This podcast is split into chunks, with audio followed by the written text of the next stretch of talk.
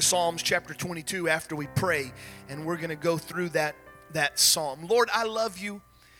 And God, right now, my soul is, is filled with your presence, and I am thankful because I like come to church and lifting up my hands and praising you, and it fills me as I give my praise to you. And I know others are in or feel that same thing. And I pray now that you would let your word, would you let it speak to us in a mighty way, we pray, in the name of Jesus. In Jesus' name.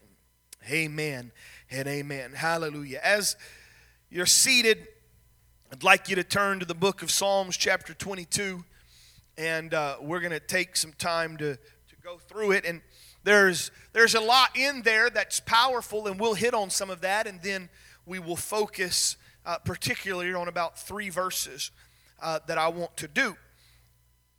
In the book of Psalms, it's amazing the, the, the breadth uh, of Psalms and everything that it comes. And uh, Psalms chapter 22, many would tell you it's a messianic psalm, and you'll understand as we go through it because you will hear the voice of Jesus in those psalms. And, and while it is a it, it does have a prophetic push to that psalm, we would also be bereft if we do not accept the psalm for what it is before we look at the prophetic moment. Does that make sense? David wrote this psalm. And it was more than just a, a glimpse forward thousands of years to the cross. But David was going through some things in his own life, and David wrote them down. And when Jesus was on the cross, you will find that he echoed some of those words. And so I want to take you through it. I'm not going to give you com- uh, commentary on every verse but we will take some time uh, other places. Psalms chapter 22 and verse 1. My God, my God, why hast thou forsaken me? Why art thou so far from helping me and from the words of my roaring?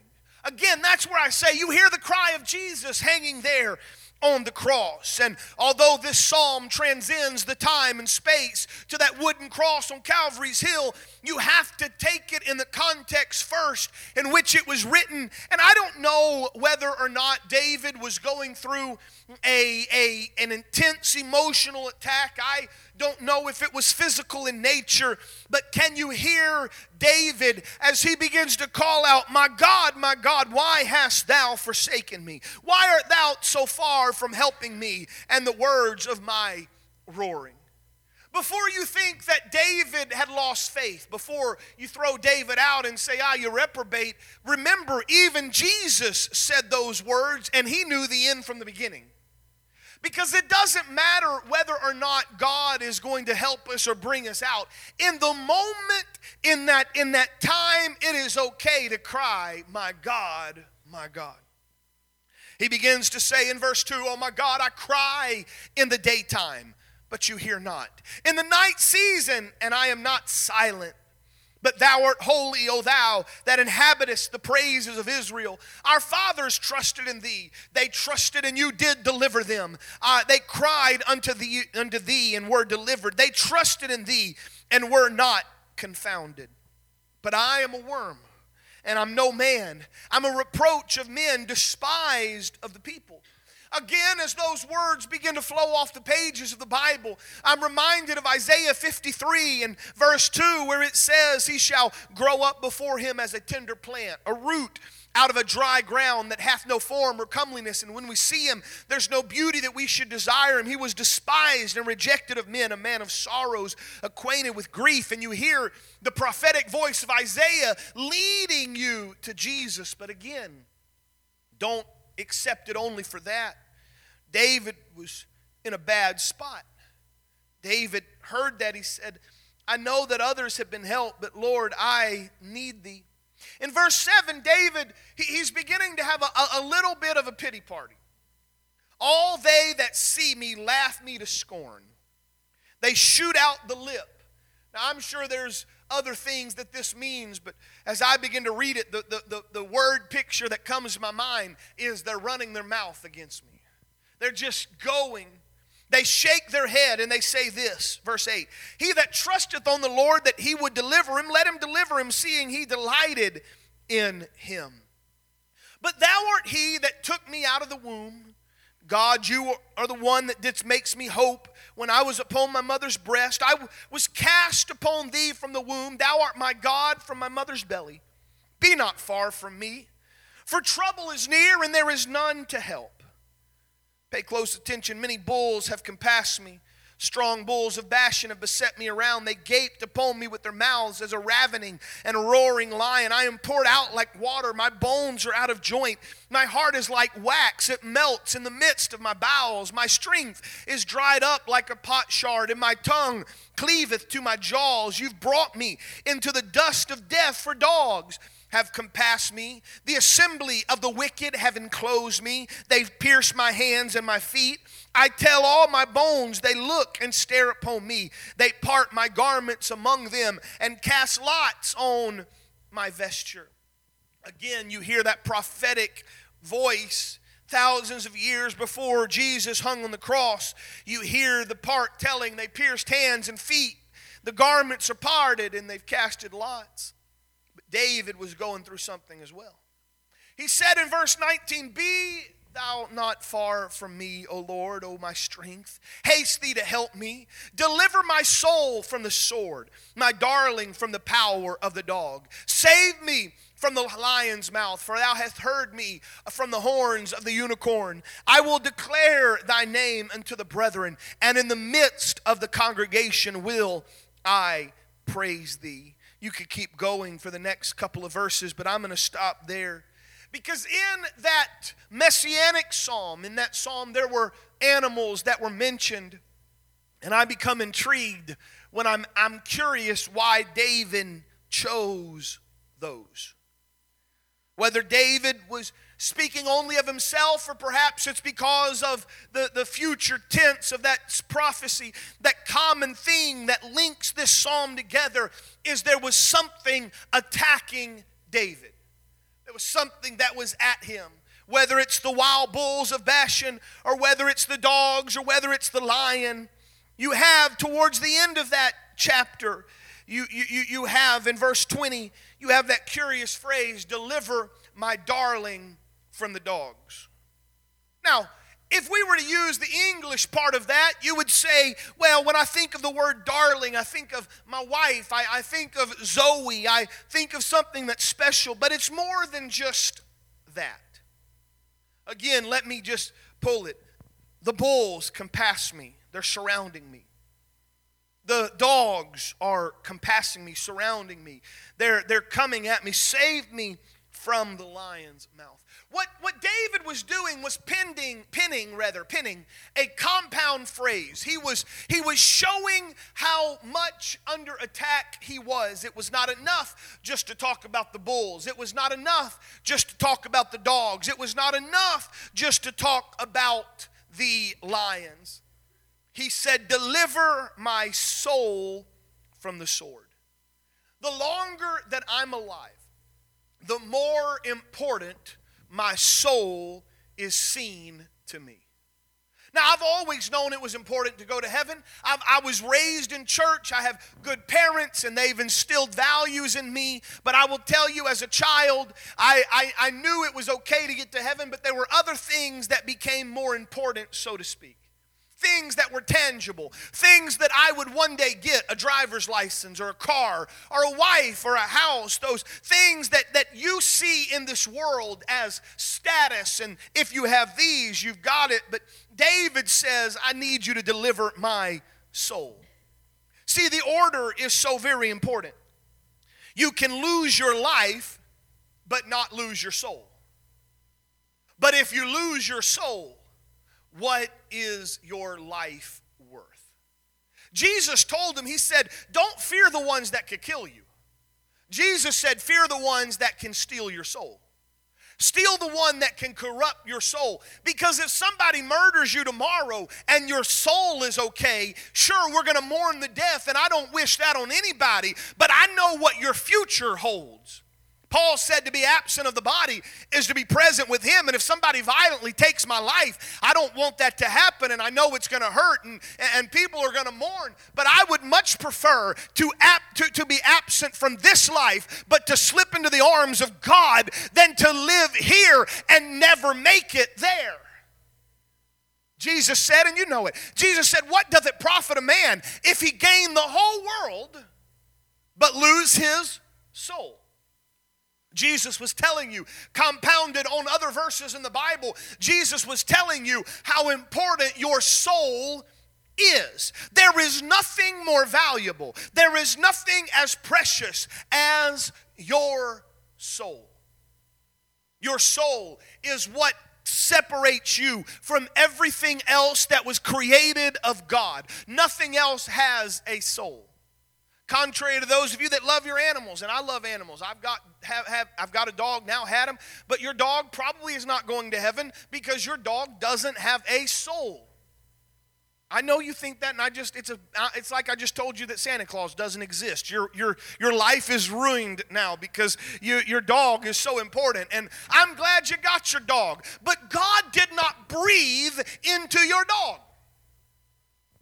God did not breathe into the horse. God did not breathe into the swallow that flies, but God did reach down to earth and breathe into the that that that that statue if you will of Adam. And the Bible says that when God breathed into him, man became a living soul. There is something inside of you, there is something inside of me that connects us so closely to God. It is called our soul. I have used it in terms of talking to people who are lost, and it's been one of the ways that I communicate the importance of being saved. And I will say things like this I will say that within everybody, there is a God shaped hole in your life. I probably got that out of a book, and if you know what book I read to get that, tell me and I'll give them proper credit. But all of us have that God shaped hole in our soul. And in this world, they will fill that with all sorts of things.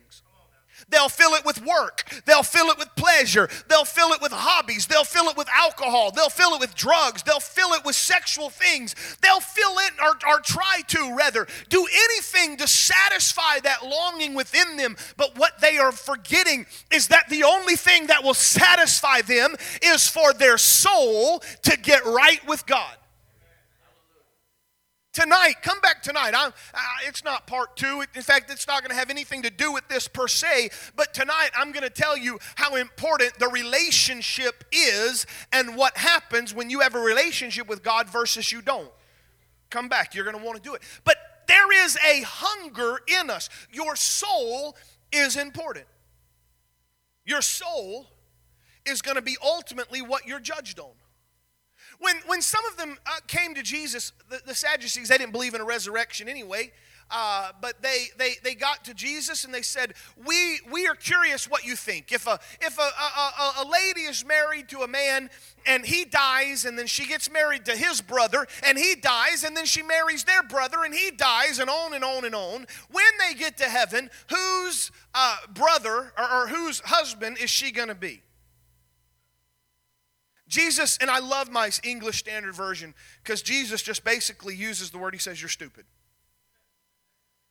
Because sometimes those rhetorical questions are that. Those are foolish and vain questions. But Jesus goes on to explain that when you get to heaven, it is not your physical body that's going to be there. That's why the Bible says you're going to have a new body. Because the thing that matters most is your soul. Your soul. I don't know if we'll look different in heaven. Sometimes I'm thinking that might be a good thing, others, maybe not. But I, it's not this flesh that gets there. Our soul is ultimately what we are going to be judged on. Now, can you do things to your body that are sinful? Yes. Can you do things and, and, and, and physical things that are sinful? Yes. But the mark of that gets imprinted on the soul. If the soul is saved, if the soul is made holy, if the soul, according to the book of Romans, if the soul has had righteousness imputed on it, given to it, then that soul will be ushered into heaven.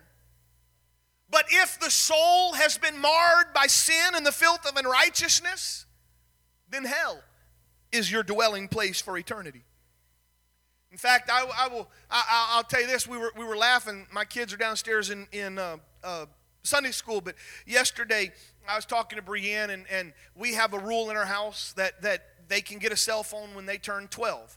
And so Zoe wants Zane. Obviously, he's 14. He wants. He has a cell phone. Zoe wants a cell phone so bad she can't. You know, she can hardly taste it. And and so we were talking about that. Well, my mother got a new phone. So she has a pretty decent iPhone that, that I could have. And so I jokingly told my wife last night, I said, I'm going to give this to Zoe. Zoe's 10. And Brienne goes, Well, she's not 12. I said, I know, but it's biblical because the Bible says that the worker that started at the beginning gets the same amount of wage as the worker who started at the, at the night. And so, you know, it's just kind of how it works. And, you know, that's how it is. But, but here, here's the point of that it honestly, and, and I, it's hard for me to wrap my mind around this, and you better not twist my words and, and take this to say that, that I don't believe we ought to live holy.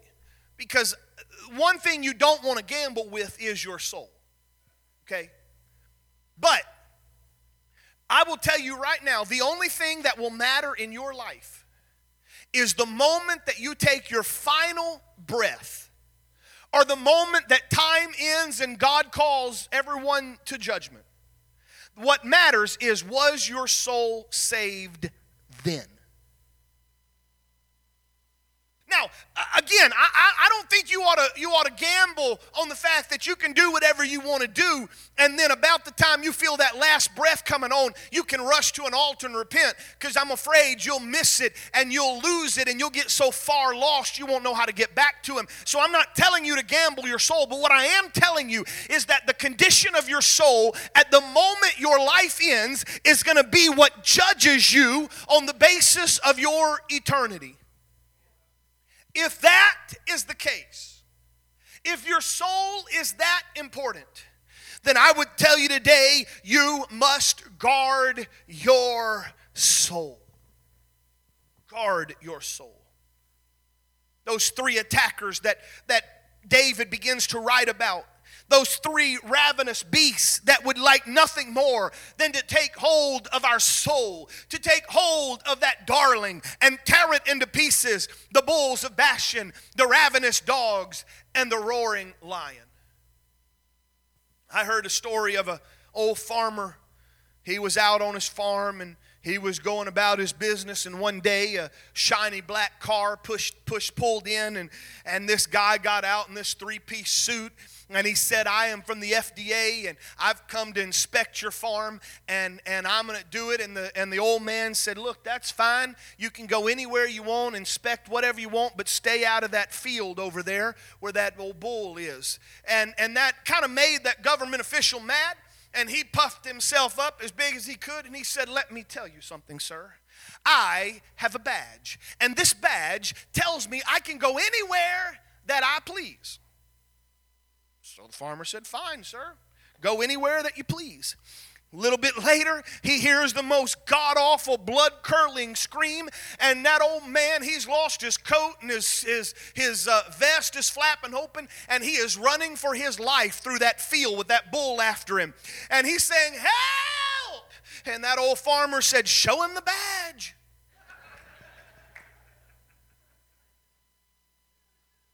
I don't know if you've ever been around a lot of bulls. It's interesting. My my uh, growing up and, and in Louisiana, a lot of them have livestock, and I love cows and love to walk out there. And many times the bull is the one that's the friendliest. It comes up to you 200, 2,000 pound cow, 2,500 pound great big old bull. You can scratch his ears. But I will tell you if you ever get a bad bull or if you ever get around a bull that is not very friendly, there's not much you can do. And this is what David was talking about. He said, Many bulls have compassed me. Strong bulls of Bashan have beset me round. They've gaped upon me with their mouths as ravening and a roaring lion. And, and to understand that, you, you, you let, let me show you a few other translations, if you will. Now, we use the word unicorn. And, and some of you are really excited because you like unicorns, but I'm going to try to bust that bubble too since I'm doing really good at, at busting fictitious or fictional uh, characters. But the unicorn, as they transcribe that or translate that in other verses, one of them says, Snatch me from the horns of these wild oxen. The message, which is a translation I don't normally use because I have found great inaccuracies within it, but this one I kind of like it. It said, If you don't show up soon, God, I'm done for. Gored by the bulls, meat for the lions. That's a fairly apt translation, or maybe not translation, but a, an understanding of that. These were not just any old bulls. They were bulls of Bashan. Bashan was a fertile plain. It was a, a place where they had enough grass. They had everything they want. And I don't want you to think of some little white and black, you know, little milk cow bull. I want you to think of something more along the lines of one of them Cape buffaloes or, or some of those wild bulls you see in Argentina. These were different. There has been some research into these animals. Many of you have seen the Cape buffalo or the musk ox, or you have seen uh, some of the buffalo where they will stand in a circle with them all facing out, and the weak and the wounded and the children are in the middle of that circle. How many of you have seen some of those National Geographic type, and they're protecting? Well, the bulls of Bashan did something completely different. They had a different predisposition. They had become almost predatory. These bulls had become so mean and violent that if they had something they didn't like, if an animal had come around it, and if you have watched any National Geographic, you will see some of this even in the Cape Buffalo, uh, uh, uh, uh you know, the way they act and it is they would gather around a animal they would encircle it and they would repeatedly charge and trample that animal until that animal, maybe it was a lion, maybe it was just some other uh, zebra or something, but they would kill anything that came close. The bulls were vicious. They had no domestic value. They would not plow. They would not be yoked up together. They were wild and untamed, and they lived to destroy anything that came to it. The closest I know of this personally is my uncle had a bull. We, or, or, actually, it wasn't even a bull; it was a cow. But she had horns like a bull. She was one of them rangy old cows. Her horns came up, and they were as sharp as all get out. We called her Old Blue. And that cow, I hated. I might have shot it a few times with a BB gun because I didn't like it, which may be why it didn't like me. But we could walk through the woods and all them other cows, they'd come up and we could scratch their ears and we could feed them, but she would charge at us for no reason. I can't tell you how many little pine trees I had to shimmy up fast because that bull wanted to kill us or that, that cow wanted to kill us. I hated that cow. And this is one thing I hated because we fed that cow, we watered that cow, we gave that cow worming shots. Everything that cow needed was provided by my family, and it showed nothing in return. The lions, there's not much you need to say about that. It's pretty simple. David said there were ravenous lions that were threatening him. Not much there, perhaps, if you will, but maybe you can link it to a Bible verse that says the devil is like a roaring lion seeking whom he may devour. The dogs that David begins to talk about. It says in verse 16, the dogs have compassed me, the assembly of the wicked have enclosed me. In verse 20, deliver my soul from the sword, my darling from the power of the dog. Again, we're not talking about your fluffy old lap dog that you go home with and you just love it to death. These were wild dogs. Dogs that have lost their domestication. Dogs that had formed packs and hunted with the tenacity of wolves. It's interesting the biblical view of these dogs in terms of what the Bible says. Look at what uh, uh, look at what the New Testament has to say. Philippians chapter 3 and verse 1. Actually, actually verse 3. We'll, we'll start there. Finally, my brethren, rejoice in the Lord. To write the same things to you, to me indeed is not grievous, but for you it's safe. Beware of dogs, beware of evil workers, beware of the concision. When, when, the, when the writers of, of some of those epistles begin to talk about dogs, they were talking about those that would encircle, those that would hunt in packs, those that would gang up. Matthew chapter 7, Jesus said, Don't give what is holy unto the dogs. Don't cast your pearls before the swine, lest they trample them under their feet and then turn again and rend or attack you. Revelation 22 gives you an even deeper view of the way they looked at this. Blessed are them that do his commandments, that they may have right to the tree of life and may enter through the gates into the city. That's heaven. But without, beyond the city, outside of heaven, meaning hell, without are the dogs, the sorcerers, the whoremongers, the murderers, the idolaters, and whoever loveth and maketh a lie. this description and understanding of what that dog is. It's a wild dog, a dog that is tenacious, a dog that once it gets on the track, it won't leave until it finds what it's looking for that tenacious nature, and it will attack you. Many of you perhaps remember, uh, it's been a couple years ago, a lot of years ago actually now, we had the K9 demonstration here, and they brought out the police dogs, and they, they, they showed you how those could attack. And, and uh, uh, I've been on the receiving end of some of those canine bites. I've had the arm sleeve on. I put on the whole uh, uh, uh, bite suit and let them take me down. They were dogs that once they grabbed hold, they would not release. So, with all of that knowledge now, how do you put it together? What's the application for it? Very simply this if your soul is the most valuable thing you own, you have to realize that your soul is under a constant attack by the bulls. Those well fed bulls that tur- turn on you and trample you and gore you. The bulls that you have perhaps fed and helped, but they don't do anything good for you back. How many times have you fed your lust and your desires only to find yourself in the crosshairs of that raging bull? How many times have you thought, well, I can give in to that. I can help that. I can, I, I can allow my flesh to, you know, get and, and pamper my flesh, only for your flesh to turn around and try to destroy you and your soul. How many times have you been hunted Bible says, and, and we, we read it, kind of quoted it earlier, the Bible says the devil is like a roaring lion seeking whom he may devour. There is this hunt on for your soul. And as soon as the devil, as soon as that lion gets just the hint that you're weak, just gets the hint that you've let down your guard, it's as if he just comes on a beeline saying, I'm going to get his soul. Because if I can get your soul, I've got your life dogged by a pack of wild uh, hounds, if you will.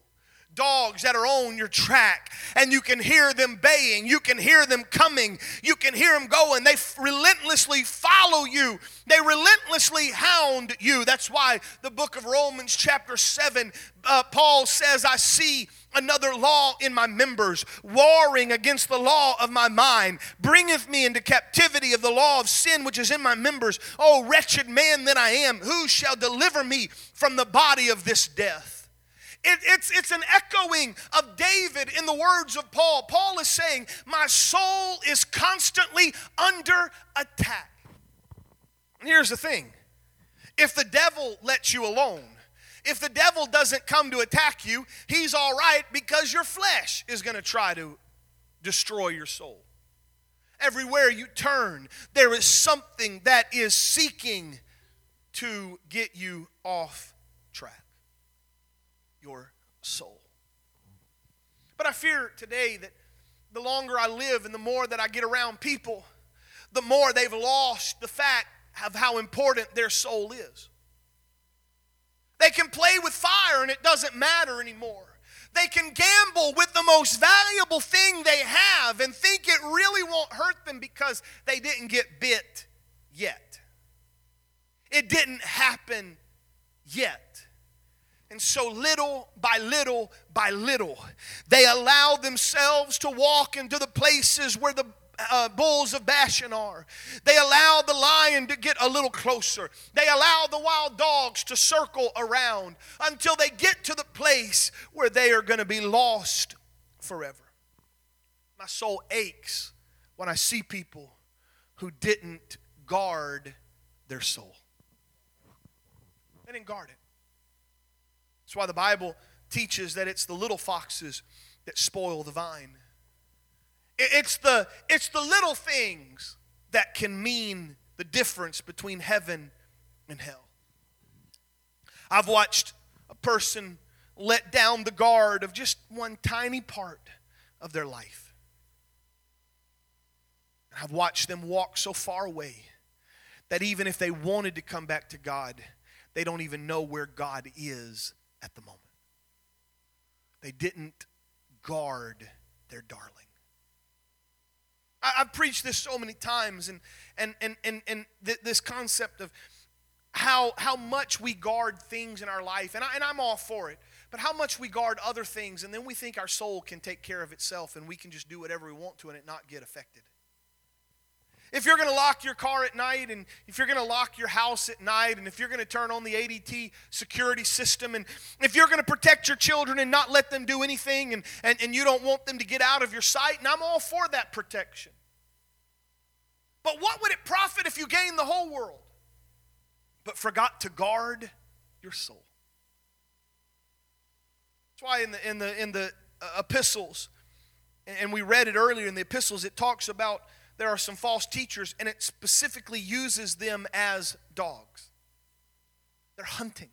They're not trying to teach. They're hunting. They've got an ulterior motive. They're teaching false doctrine. And the Bible says if, if I come or even if an angel come and preach any other thing than Jesus Christ, let him be accursed because what they're doing is they're surrounding you. They're hunting you like a pack of wild dogs because at the end, the only thing that matters to them is can they get your soul? That's why it's so important that the Word of God becomes front and foremost in our lives. It's why it's so important that I, I don't go places. I don't hang around places. I don't go and listen to things because there is something inside of me I'm trying to guard. And just because I didn't get bit the first time doesn't mean they're not circling. The most important thing you have is your soul and oh, so much more.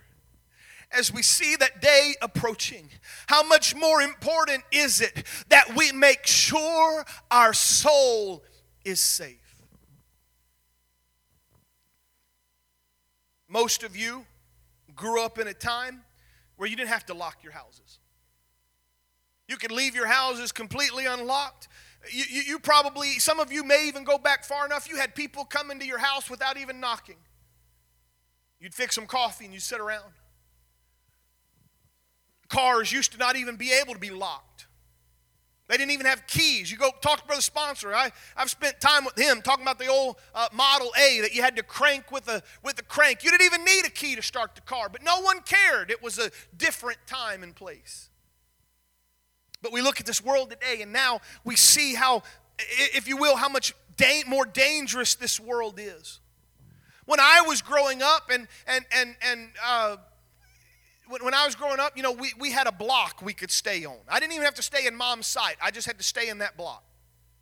Nowadays, I wouldn't want my kids to go out of my yard because we live in a different day and age but that what happens in the physical is almost always miracle mirror, mirrored in the phys, in the spiritual rather what, what happens in the in the natural is mirrored in the spiritual and if this day is so bad that we are locking up cars and houses and we are having to put encryption on our phones and putting encryption in our banking systems, then how much more do you think there ought to be an encryption that begins to wrap around your heart that says the thing that matters most is I can't lose my soul?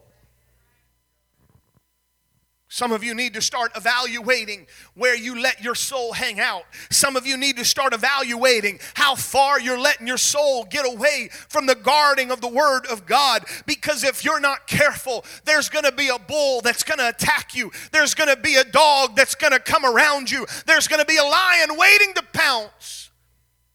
God, deliver my darling from the power of the dog.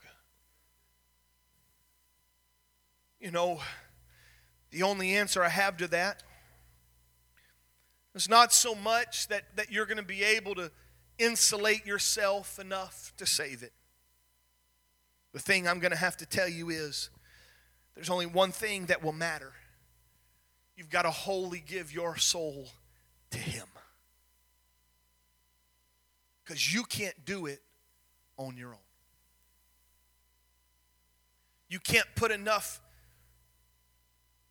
blocks on your phone and your internet. You can't disconnect yourself enough from this world. You can't make yourself a hermit enough so that your soul will be safe. The only thing that's going to matter is if you will put your soul with Him. I remember a sermon, I think it's been a couple years. I remember a sermon I preached where, where Jesus looked at, at Judas and said, I'm sorry, looked at a, uh, Esau. No, how about Cain? There it is, Cain. I'll get there in a minute. Brain's a little slow. Cain. No, I am Esau. It is Esau. I'll get there. Esau, when he gave that sacrifice and God didn't accept it. Cain. That's it. I, am it's, it's a little slow today. This is what happens when you get off your notes. If me or an angel preach any other doctrine, Lord, forgive me. Let's try this again. Cain gives an offering.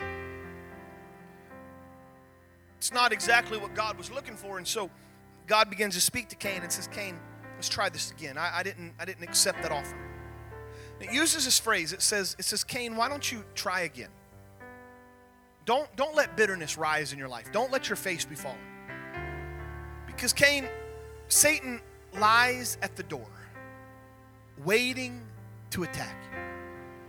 The problem with Cain is that he walked out of that door and, and, and he wasn't paying attention, and Satan grabbed hold of him, and it ended with a murder, and it ended with a, a, a banishment. But as I preached a couple years ago from that story, I think I did a better job than I just did, hopefully. But it reminds me that he's not the only one standing at your door. Bible says that the Lord stands at your door and knocks. And, and maybe, maybe I'm, I'm, taking it too far out of context, but in my mind, I, I see my life and I see the door of my life, and I see two there the Lord knocking, the enemy crouching. One is waiting for me to walk out unawares and they'll attack. The other is waiting on an invitation, an open door, and he'll walk in and he'll guide and he'll touch and he'll protect. It's not so much deliver my darling from the dogs, but I would tell you, you ought to give your darling to him.